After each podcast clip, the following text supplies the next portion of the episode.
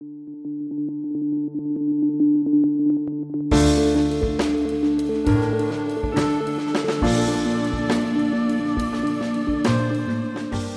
und herzlich willkommen zu Unter der Lupe, der Politik-Podcast von Abgeordnetenwatch.de.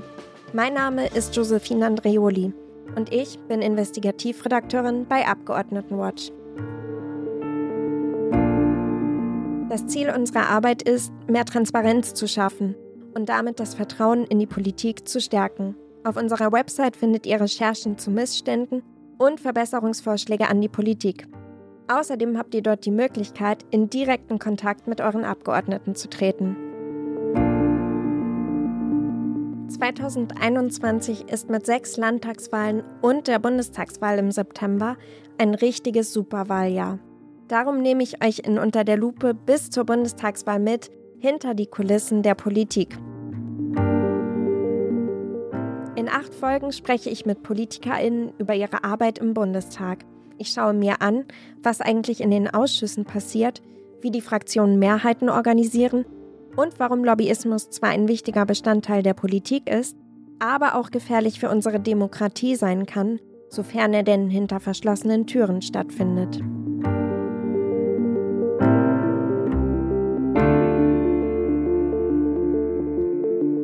Eigentlich sollen Abgeordnete im Auftrag ihrer Wählerinnen und Wähler handeln. Doch was passiert, wenn stattdessen die Interessen einzelner Unternehmen in den Vordergrund rücken? Oder schlimmer noch, wenn Abgeordnete käuflich sind und ihr Amt missbrauchen? Der Übergang zwischen Lobbyismus und Korruption ist fließend. Das hat der Skandal um die Maskengeschäfte von Bundestagsabgeordneten im Frühjahr 2021 deutlich gemacht. Sich darum zu kümmern, dass mehr Masken geliefert werden, ist ja völlig legitim. Doch dafür als gewählte Politikerin Provisionen in Millionenhöhe zu bekommen, ist es definitiv nicht. Wie sehr die Glaubwürdigkeit der Politikerinnen unter Skandalen wie diesen leidet und was die Unterschiede zwischen Lobbyismus und Korruption sind, davon handelt unsere heutige Folge von Unter der Lupe. Zu Gast ist die Grünen-Politikerin Britta Hasselmann. Sie ist erste parlamentarische Geschäftsführerin von Bündnis 90 Die Grünen im Bundestag. Sie sitzt im Ausschuss für Wahlprüfung, Immunität und Geschäftsordnung und außerdem setzt sie sich für mehr Transparenz und Nachvollziehbarkeit der politischen Interessenvertretung ein. Schön, dass Sie da sind, Frau Hasselmann.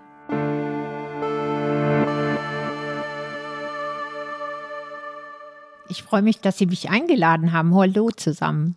Gefährden Lobbyismus und Korruption die Glaubwürdigkeit von PolitikerInnen?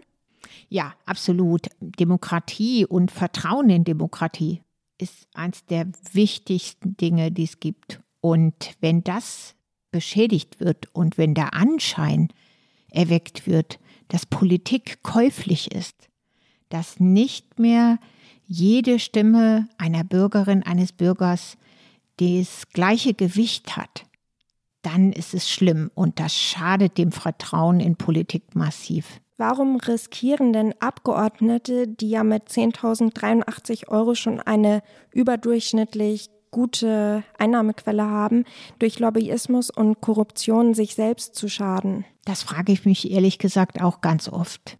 Denn ich war in meinem Leben vor der Politik, vor dem Abgeordneten äh, sein, war ich Sozialarbeiterin und Geschäftsführerin im sozialen Bereich. Ich weiß, was Menschen beruflich für Situationen haben, was sie verdienen, in welcher Lebenssituation Menschen sind. Und ich finde das einfach wirklich so abstoßend, weil es das Gefühl vermittelt von Raffgier und Nimmersatt, ja, den Hals nicht vollkriegen. Und das ist einfach ein Bild von Politikerinnen und Politikern, was da vermittelt wird. Das schadet insgesamt so dem Vertrauen in demokratische Institutionen und Menschen, die in der Politik aktiv sind. Was sind denn die entscheidenden Unterschiede zwischen Lobbyismus und Korruption? Also politische Interessenvertretung findet im Alltag in einem Parlament statt jede und jeder greift darauf auch zurück, wenn er oder sie sich beispielsweise eine Meinung bildet zu einem Thema Gesetzgebungsverfahren. Ja, dann spreche ich vielleicht auch mit dem BUND oder ich spreche mit der Lebenshilfe oder ich spreche mit Fridays for Future Übereinschätzung oder ich spreche mit einem Unternehmen über eine Vorstellung, wie äh, bestimmte Rahmenbedingungen in der Wirtschaftspolitik sind. Das ist erstmal nichts Schlimmes an sich. Politische Interessenvertretung findet statt, ob die mir jetzt in jedem Einzelfall gefällt oder nicht, von dem, äh, von der Initiative oder einem Verband, einem Unternehmen. So, und das andere ist halt Lobbytätigkeit in seiner negativsten Ausprägung. Wenn einfach versucht wird, sich einen Vorteil zu verschaffen durch Lobbying. Und ich glaube, da ist der große Unterschied. Und bei politischer Interessenvertretung, da hilft nur Transparenz, Nachvollziehbarkeit und Offenlegung. Deshalb treten wir seit langem dafür ein. Und bei der Frage, versucht jemand sich einen Vorteil zu verschaffen, vielleicht auch eine Einflussnahme über Geld oder über Einflussnahme auf Gesetzgebung, da äh, brauchen wir einfach klarere und schärfere Regeln, dies entweder zu verbieten oder hart einzugrenzen. Wann wird denn Lobbyismus zum Einfallstor für Bestechung? Wahrscheinlich sind da zum Teil Grenzen dann einfach fließend. Also wenn sich Abgeordnete zum Beispiel im Rahmen ihrer Arbeit für ein Anliegen einsetzen, ist das erstmal nichts Verwerfliches, nichts Schlimmes, ist das erlaubt. Wenn ich zum Beispiel in einer Bürgerinnensprechstunde im Wahlkreis äh, auf Probleme oder Situationen angesprochen werde und gebeten werde, mich dafür einzusetzen, dann gehört das irgendwie zu meinem, meiner Aufgabe als Abgeordnete auch dazu. Aber wenn durch ein Engagement, durch ein Einsetzen für Vorteile entstehen oder Gegenleistungen erbracht werden, dann ist das schon etwas, was nicht geht was auch heute nach den Verhaltensregeln des Deutschen Bundestages schon verboten ist. Die Gegenleistung, die Annahme von Geld oder geldwerten Vorteilen ist auch heute schon verboten. In den vergangenen Monaten sind ja mit der Maskenaffäre und auch dem Fall Wirecard Skandale rund um die Themen Lobbyismus und Korruption an die Oberfläche getreten. Können Sie anhand dieser Beispiele vielleicht noch mal kurz die Unterschiede zwischen Lobbyismus und Korruption aufzeigen? Ja, also hier, wenn man sich jetzt diese Vetternwirtschaft, persönliche Bereicherung, Geschäftemacherei rund um die Maskendeals ansieht, dann haben äh, ganz offenkundig Abgeordnete versucht, sich persönliche Vorteile zu verschaffen und ihre Kontakte als Abgeordnete, ihren Zugang zu Ministerien äh, genutzt, um Provisionen in Maskengeschäften zu kassieren. Das ist verwerflich. Das ist wirklich schlimm, denn wir sind gerade alle massiv betroffen von der Corona-Pandemie. Ganz viele Menschen erleben total viele Einschränkungen ihrer persönlichen Freiheit, haben existenzielle Sorgen und Nöte und im Moment finden ja Ermittlungen statt, auch wegen der Frage Bestechung. Und das sind natürlich ganz massive Vorwürfe, Abgeordnetenbestechung. Es ist auch heute schon strafbar. Ich glaube, das stößt äh, Menschen wirklich vor den Kopf und das erschüttert Vertrauen. Und das müssen wir jetzt ganz dringend wieder zurückgewinnen.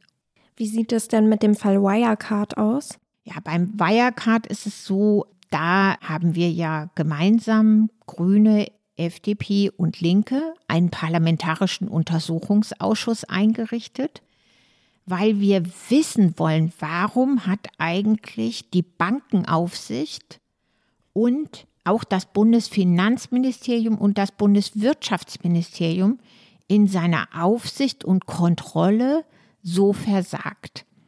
Und das wollten wir zuerst als Abgeordnete durch unser Fragerecht herausfinden. Wir haben ja jetzt auch schon als Abgeordnete ganz viele Möglichkeiten.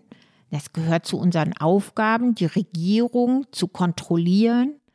Und deshalb haben wir ganz viele kleine Anfragen gestellt, Sondersitzungen des Finanzausschusses, des Wirtschaftsausschusses gemacht, die Bundesregierung aufgefordert, uns Rede und Antwort zu stehen, warum diese ganzen Dinge, die jetzt über gute Recherchearbeit von Medien rausgekommen sind, warum die den Aufsichtsbehörden nicht bekannt waren oder warum da weggeschaut wurde.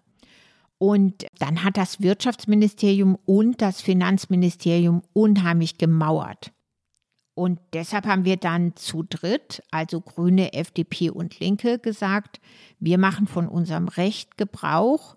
Wir beantragen die Einsetzung eines Untersuchungsausschusses. Und diese Arbeit findet jetzt gerade statt. Es gab ja schon einige Sitzungen des Untersuchungsausschusses. Haben Sie schon Erfolg gehabt? Also wir stehen da ja noch mitten in der Aufarbeitung und es ist so, dass wenn ein Untersuchungsausschuss tagt, dann wird es immer am Ende einen Untersuchungsbericht geben, in dem halt festgestellt wird, was ist da zutage getreten, was haben wir rausgefunden und wo gibt es dringenden Handlungsbedarf für das Parlament, für den Gesetzgeber nachzusteuern, Veränderungen vorzunehmen, vielleicht schärfere Gesetze auf den Weg zu bringen. Und das läuft jetzt bei Wirecard noch. Ich glaube, aber jetzt steht schon fest, dass die Finanzaufsicht wirklich härter werden muss, dass das klarer sein muss. Und an den ein oder anderen Stellen gab es auch jetzt schon erste Reaktionen. So wurde zum Beispiel zu Beginn des Untersuchungsausschusses in der ersten Phase plötzlich öffentlich bekannt, dass Mitarbeiter ja auch an, also Aktien sozusagen an Wirecard hatten. Und wir haben uns gefragt, wieso ist das eigentlich möglich, dass diejenigen, die die Aufsicht darstellen, ja gleichzeitig Aktien an Wirecard hatten oder äh, also ja praktisch für sich gekauft haben. Untergraben denn Fälle wie der Maskenskandal und Wirecard die Demokratie? Ja, ich glaube, das hat einfach so eine öffentlich empörende Wirkung gehabt und hat sie immer noch. Natürlich haben wir in einer Demokratie dafür Sorge zu tragen, dass wir alle, alle Bürgerinnen sozusagen von den gleichen Möglichkeiten Einfluss, Beteiligung, Partizipation, Mittun ausgehen können, dass ihre und meine Stimme gleich viel wert ist. Und wenn man das Gefühl hat, Politik ist käuflich und Geld und Macht spielen eine Rolle und nicht das bessere Argument und ihre Stimme, dann ist das was, was Demokratie wirklich angreift.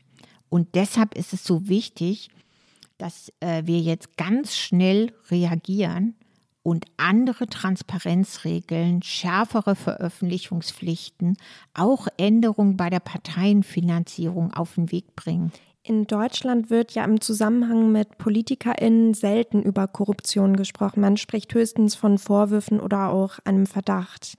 In anderen Ländern ist das häufig anders. Womit hängt das zusammen? Ja, das frage ich mich ehrlich gesagt auch manchmal.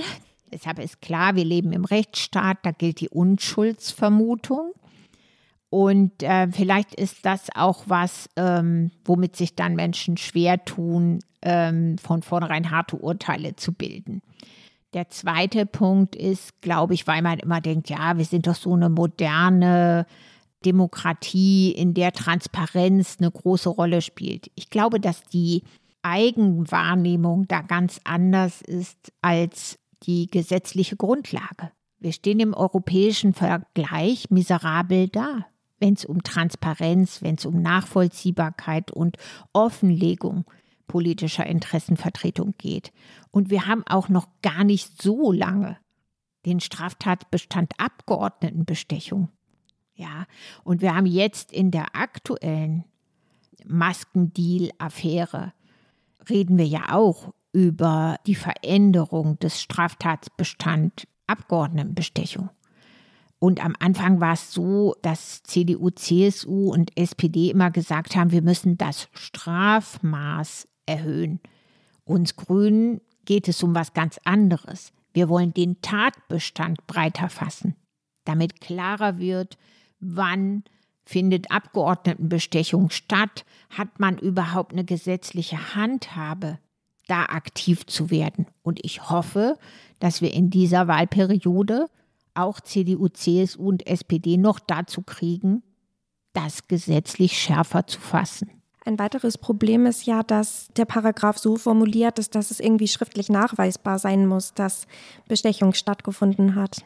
Ja, eben. Also wir haben eine solch harte oder weiche, also wie man es auch nennen mag, also Formulierung des Tatbestandes, dass halt ganz viele Verdachtsmomente dann gar nicht darunter fallen. Und das muss sich ändern. Und am Anfang, als die ganzen Einzelfälle bekannt wurden, da haben auch Politiker der CDU, CSU und SPD immer gesagt, wir brauchen ein viel härteres Strafmaß.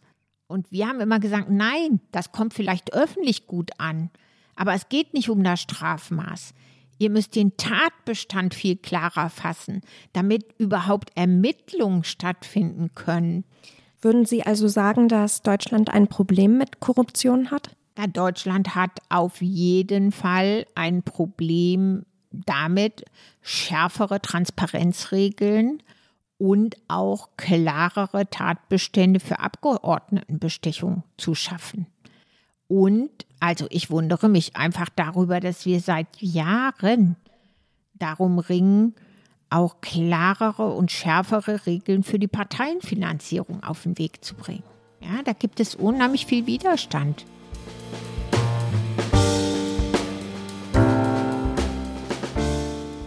Zu diesem Schluss ist jedenfalls die Greco gekommen. Das ist die sogenannte Staatengruppe gegen Korruption des Europarates. Und das übrigens nicht zum ersten Mal. Die Greco hatte Deutschland nämlich sogar gerügt. Ihrer Meinung nach ist die Zeit zwischen dem Amt in der Politik und dem Wechsel in die Wirtschaft nämlich zu kurz. Und das ist nur einer der zentralen Kritikpunkte. Bei diesem Seitenwechsel spricht man auch vom sogenannten Drehtüreffekt. Das Problematische daran, die SpitzenpolitikerInnen kennen natürlich die Abläufe in den Ministerien und wissen dementsprechend, wann sie wo anklopfen müssen, um ihre Ziele durchzuboxen. Stellt eine große Firma eine ehemalige Spitzenpolitikerin als Lobbyistin ein, kauft sie quasi gleichzeitig auch ihre Kontakte mit ein und verschafft sich dadurch natürlich auch einen potenziellen Vorteil. Wie hilfreich ein solches Netzwerk sein kann, das zeigt sich auch am Beispiel der ehemaligen Wirtschafts- und Justizministerin Brigitte Zypris. Die SPD-Politikerin war bis März 2018 Wirtschaftsministerin, hat aber mittlerweile schon diverse Posten in der freien Wirtschaft übernommen. Und die berühren ganz zufällig genau die Bereiche, die sie schon früher als Ministerin bearbeitet hat. Falls euch das interessiert und ihr mehr wissen wollt darüber, wie ehemalige Spitzenpolitiker, wie zum Beispiel auch Sigmar Gabriel, ihre politischen Kontakte versilbern, schaut doch einfach mal auf der Seite von Abgeordnetenwatch vorbei. Unsere Recherche dazu verlinke ich euch wie immer in den Show Notes.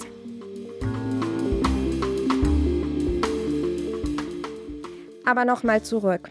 Um Interessenkonflikte durch solche Seitenwechsel möglichst zu vermeiden, gibt es seit 2015 eine sogenannte Karenzzeit. Das ist quasi eine Sperrfrist für PolitikerInnen.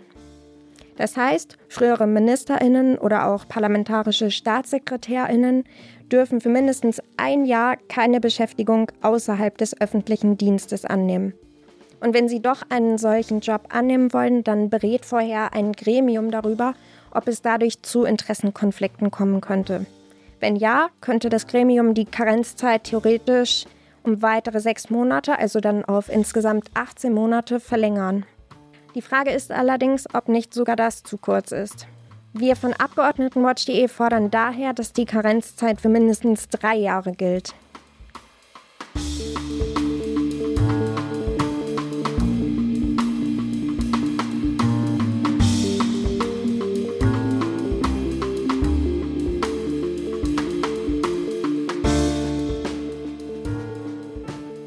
Frau Hasselmann, ist die Karenzzeit von einem bis eineinhalb Jahren zu kurz, um Interessenkonflikte zwischen neuer und alter Stelle zu verhindern? Ja, wir Grüne haben uns dafür stark gemacht, dass sie länger ist, von vornherein länger ist. Denn äh, natürlich gibt es im Gesetz die Regelung ein Jahr bis zu 18 Monaten, aber letztlich ist so die Regel ein Jahr. Mhm. Und wir hatten von vornherein vorgeschlagen, warum machen wir es nicht eigentlich genauso wie die europäische Ebene? Ja, und da gab es aber keine Unterstützung dafür. Deshalb war ich ehrlich gesagt im ersten Schritt froh, dass überhaupt endlich eine Karenzzeitregelung verabschiedet wurde, dass es Gesetz wurde, letzte Legislatur. Aber wenn es nach mir geht und nach den Grünen, dann müssten wir hier deutlich nachlegen. Ich glaube, in der Europäischen Union ist sie zwei Jahre lang die Karenzzeit. Genau. Also aber nicht sozusagen in der Spanne ein bis zwei Jahre, so wie hier ein Jahr in der Regel und manchmal 18 Monate, wobei ich mich an gar nichts erinnern kann, wo es 18 Monate war, sondern auf der europäischen Ebene ist es sofort zwei Jahre, ne? von Anbeginn an. Es gibt ja ein Gremium, das darüber entscheidet, wie lange die Karenzzeit im schlimmsten Fall noch länger andauern kann. Wer sitzt denn da drin und entscheidet, ob es bei neuen Jobs der PolitikerInnen zu Interessenkonflikten kommen könnte?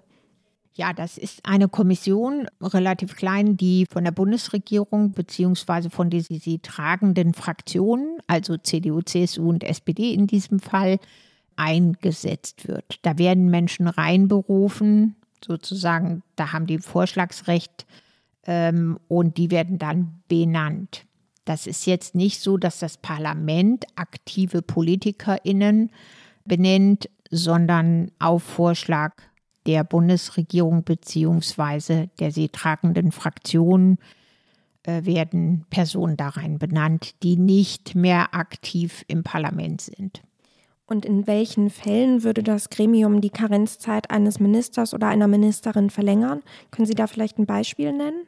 Also wenn jetzt eine Ministerin oder ein Minister zum Beispiel während der laufenden Legislaturperiode in eine Funktion in der Wirtschaft wechselt.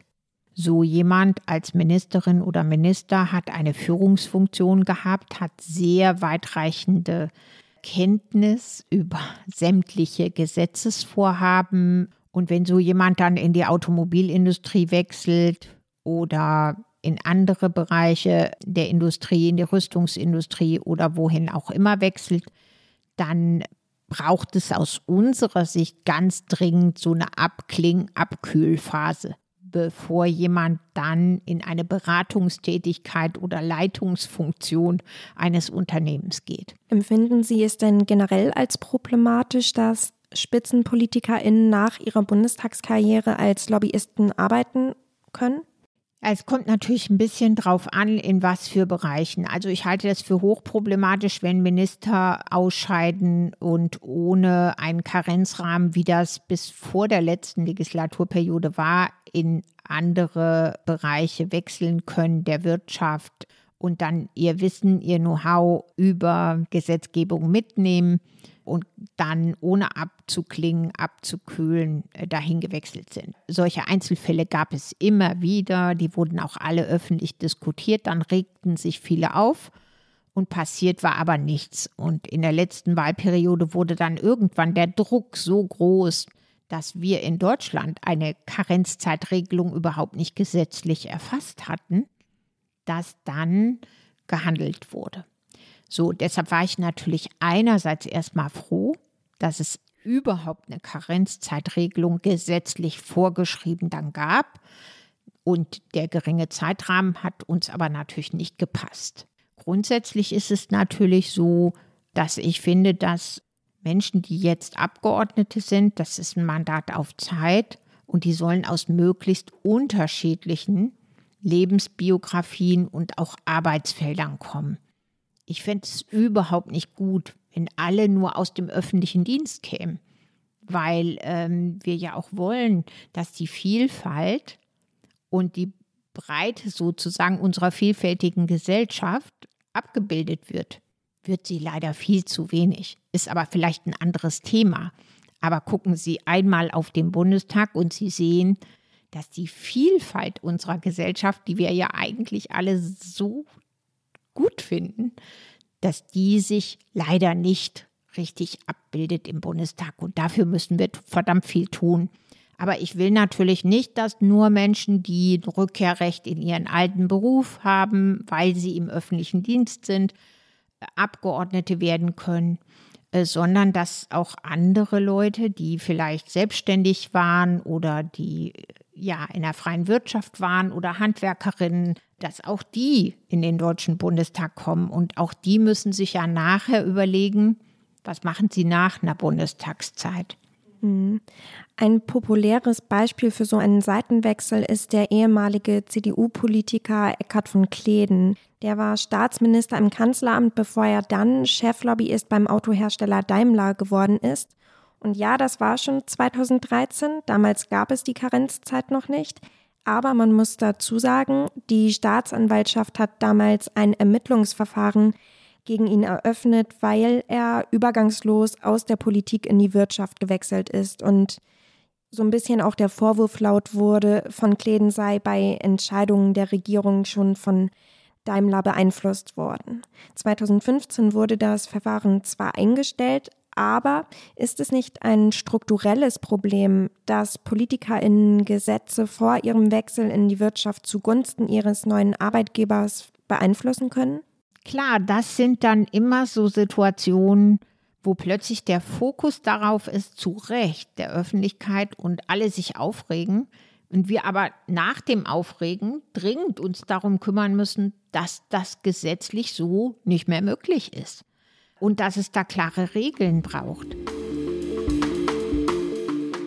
Wenn in Deutschland das Wort Lobbyismus fällt, hinterlässt das oftmals einen ziemlich bitteren Beigeschmack. Dabei ist Lobbyismus nicht per se schlecht. Er ist sogar ziemlich elementar für die Politik, denn schließlich können sich Abgeordnete nicht auf jedem Themengebiet richtig gut auskennen. Haben sie eine Wissenslücke, müssen Expertinnen, zu denen eben auch Lobbyistinnen zählen, ihnen weiterhelfen dürfen. Problematisch wird es allerdings, wenn sich weniger finanzstarke Unternehmen oder auch zum Beispiel NGOs keine Interessenvertretung leisten können und dadurch auch ein Ungleichgewicht entsteht. Hinzu kommt, es muss transparent sein, wessen Stellungnahmen in Gesetze einfließen. Und vor allem auch, mit wem sich Ministerinnen und Staatssekretäre so treffen. Dafür braucht es ein sogenanntes Lobbyregister. Und zwar eines, das deutlich weitergeht als das, was im März beschlossen wurde. Weil unklar ist, inwiefern das neue Lobbyregister tatsächlich dazu beiträgt, geheimen Lobbyismus zu verhindern, hat Abgeordnetenwatch zusammen mit Lobby Control einen eigenen Gesetzentwurf für ein Lobbyregister erarbeitet, den ich euch ebenfalls in den Show Notes verlinke. Was sagen Sie denn zum gerade neu beschlossenen Lobbyregister, Frau Hasselmann? Ja, also erst einmal war es so, dass ich sehe, dass CDU, CSU und SPD nur handeln in diesen Transparenzfragen, wenn Druck da ist. Wir haben jahrelang gemeinsam mit Transparency, Abgeordnetenwatch, Lobby Control, vielen Nichtregierungsorganisationen, aber auch sogar mit einer Interessenvertretung Lobby Allianz, in der sich ganz viele Initiativen und Verbände und Wirtschaftsunternehmen zusammengeschlossen haben, für ein gesetzliches Lobbyregister gekämpft. Und wir sind regelmäßig an der Blockade der CDU-CSU gescheitert. Also ich selbst habe das jetzt acht Jahre lang begleitet. Immer für die Grünen für ein gesetzliches Lobbyregister gestritten. Und immer war klar, nein, es kommt nicht. Und jetzt, als diese ganzen Fälle Amtor und Augustus Intelligence und dann diese Maskendeals, persönliche Bereicherung, Korruptionsvorwürfe im Raum standen. Da war plötzlich der Druck so groß, dass wir jetzt endlich, endlich ein gesetzliches Lobbyregister beschlossen haben. Aber in diesem Lobbyregister fehlt etwas ganz Entscheidendes, nämlich der legislative Fußabdruck. Das sichert uns Politikerinnen aber auch Ihnen und euch allen, dass man nachvollziehen kann, wer hat an einem Gesetzgebungsverfahren mitgewirkt, wer hat Einfluss genommen, wer geht in Ministerien ein und aus und nimmt Einfluss auf die Entstehung eines Gesetzes. Das kann man regeln, dass man das erkennen kann durch einen legislativen Fußabdruck. Und deshalb haben wir den für so zentral und so wichtig gehalten. Und ja, das war was, ähm, das ist dann leider nicht im Gesetz verankert worden, weil CDU, CSU und SPD das nicht wollten. Also glauben Sie nicht, dass das Lobbyregister schaffen wird, was es verspricht? Also sagen wir mal so, es ist auf jeden Fall besser als der Status quo. Ja, weil heute gibt es eine alte Verbändeliste, nach der man Hausausweise bekommt und in den Bundestag kommen kann. Und das ist natürlich alles völlig unzureichend. Und bei dem Lobbyregister verbessert sich jetzt schon ein bisschen was dadurch, dass sich alle registrieren lassen müssen, äh, Verbände, ähm, Initiativen, die hier Einfluss nehmen, die Zugang zu den Häusern haben wollen, also Parlament und Ministerien und Bundesregierung. Und das ist alles natürlich besser als der alte Status quo, auf jeden Fall. Und es gibt auch Nachweispflichten und ja, es gibt auch eine kleine Sanktionsregelung und, und, und, und, und. Aber wichtig ist halt jetzt nicht locker zu lassen und zu denken, ah ja, wir haben doch ein tolles Lobbyregister und jetzt ist alles gut. Sondern wir müssen jetzt weiter den Druck aufrechterhalten, zu sagen, ja, das ist ein erster Schritt, dieses Lobbyregister, und es ist viel besser als der Status davor. Aber wir brauchen unbedingt einen legislativen Fußabdruck, damit klar ist, wer nimmt Einfluss auf Gesetzgebung. Kurz nachdem das Lobbyregister beschlossen wurde, hat Patrick Schnieder, parlamentarischer Geschäftsführer der Union, den wir ja auch schon zu Besuch hatten, strengere Transparenzregeln für Abgeordnete verkündigt. Waren Sie überrascht darüber?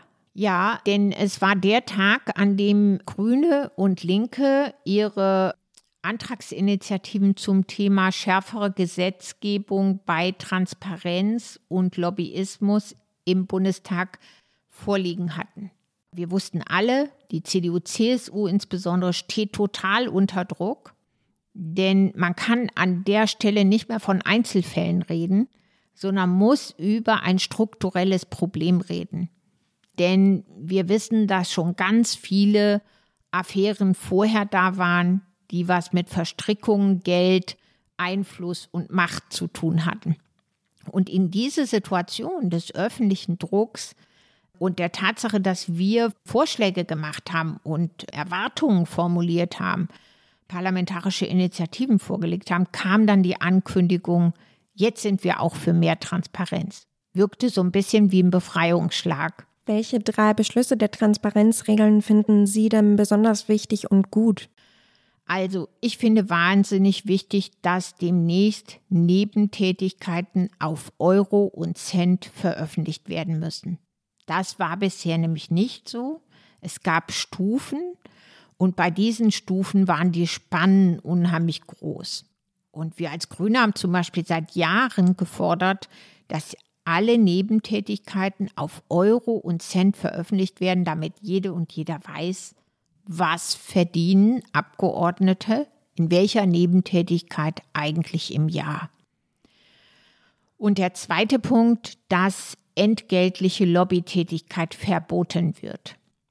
Das finde ich wahnsinnig wichtig, denn das Abgeordnetengesetz schreibt schon ganz lange vor, dass im Mittelpunkt meiner Tätigkeit als Abgeordnete die Wahrnehmung meines Mandates, meine Arbeit im Deutschen Bundestag und im Wahlkreis stehen muss, die Arbeit als Abgeordnete. Und mein Eindruck ist, das haben einfach viele Abgeordnete über eine ganze Zeit lang ignoriert und das wurde toleriert.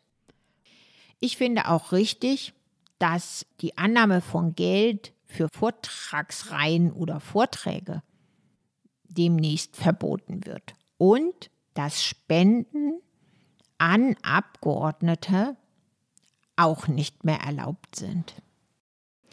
Warum ist es denn überhaupt so wichtig, dass die Öffentlichkeit nachvollziehen kann, welche Einflüsse auf Abgeordnete wirken und wo und wie viel sie nebenbei arbeiten und verdienen. Ja, weil natürlich die Tätigkeit des Abgeordneten, der Abgeordneten im Mittelpunkt meiner Tätigkeit stehen soll. Und ich soll mir ja hier im Deutschen Bundestag bei der Gesetzgebung frei und unabhängig meine Meinung bilden und an der Gesetzgebung mitwirken.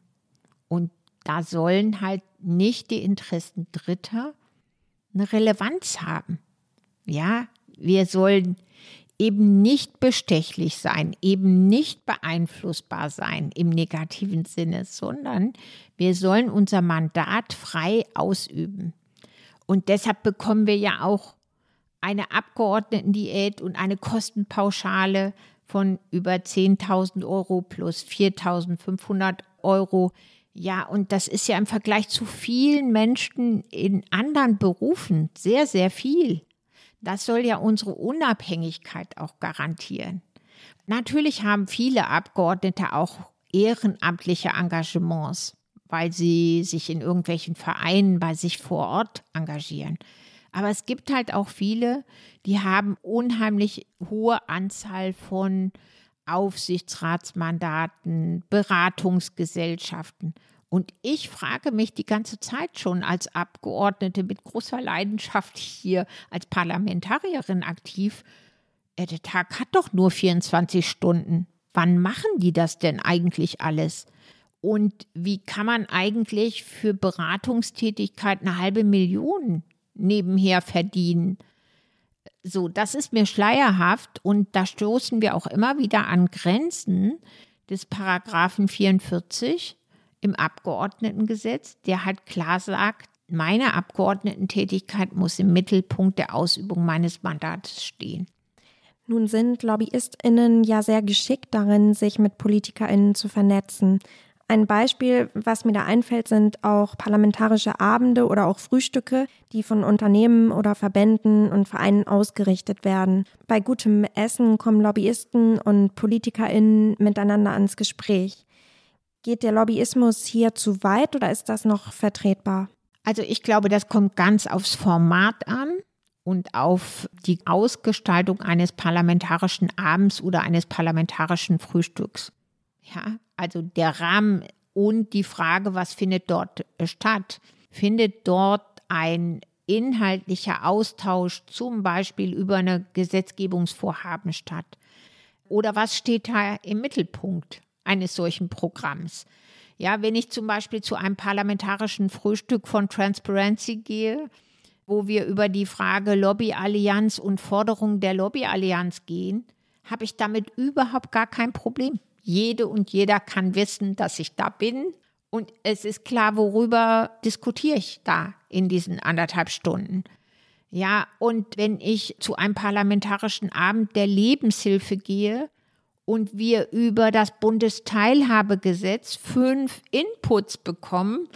Und ich denke, wow, das ist ja total interessant ne, für meine Meinungsbildung. Dann hat das was Bereicherndes, hat aber natürlich nichts mit Bereicherung zu tun.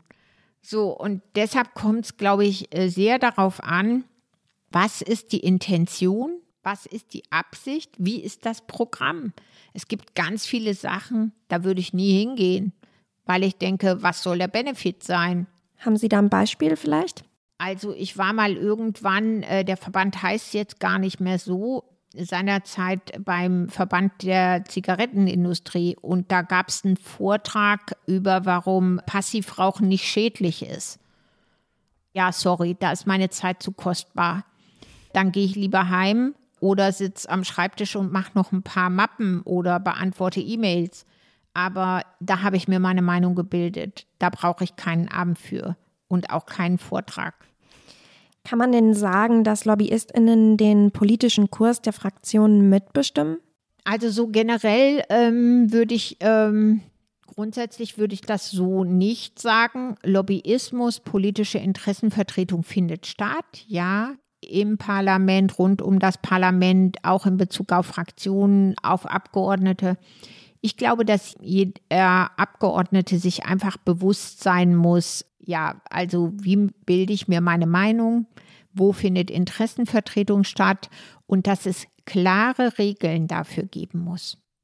Wird denn die Macht der Lobbyistinnen zum Problem für die Demokratie? Ja, ich glaube, dass es ganz wichtig ist, dass wir versuchen, die in klare Grenzen und Gesetze, also die einzuhegen.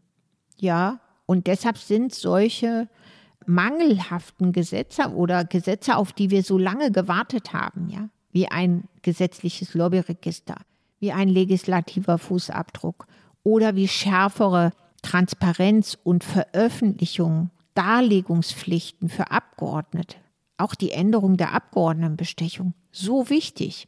Wir brauchen einen klaren Rahmen dafür, damit einfach ein für alle Mal klar ist, Politik ist nicht käuflich und aller Anschein, dass das so sein könnte, dem müssten wir entgegentreten durch eben Transparenz, Offenlegung und Nachvollziehbarkeit und klare und eindeutige Gesetze und strikte Regeln. Das ist ein schönes Schlusswort. Vielen Dank für das Gespräch, Frau Hasselmann. Ja, ich bedanke mich auch. Vielen Dank für die spannenden Fragen und auf bald.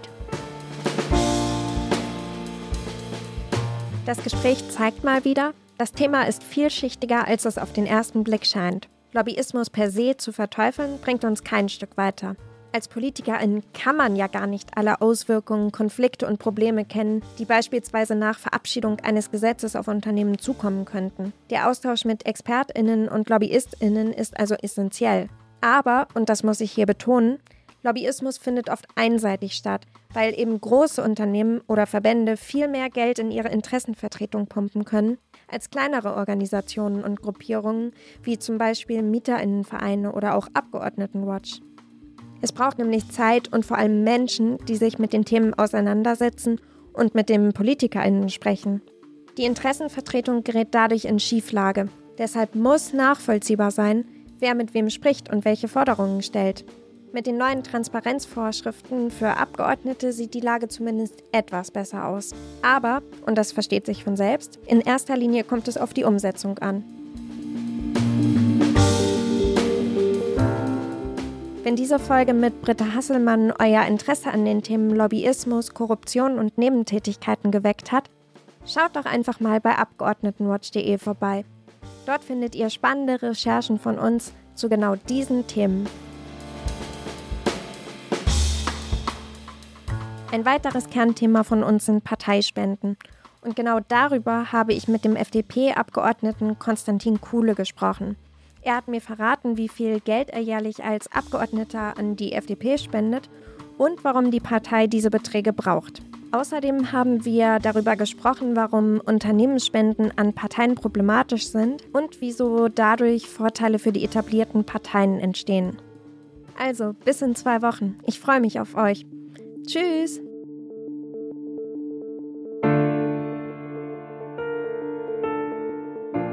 Das war Unter der Lupe, der Politik-Podcast von Abgeordnetenwatch.de. Konzept und Redaktion Lea Briand und Josephine Andreoli. Produktion Pool Artists.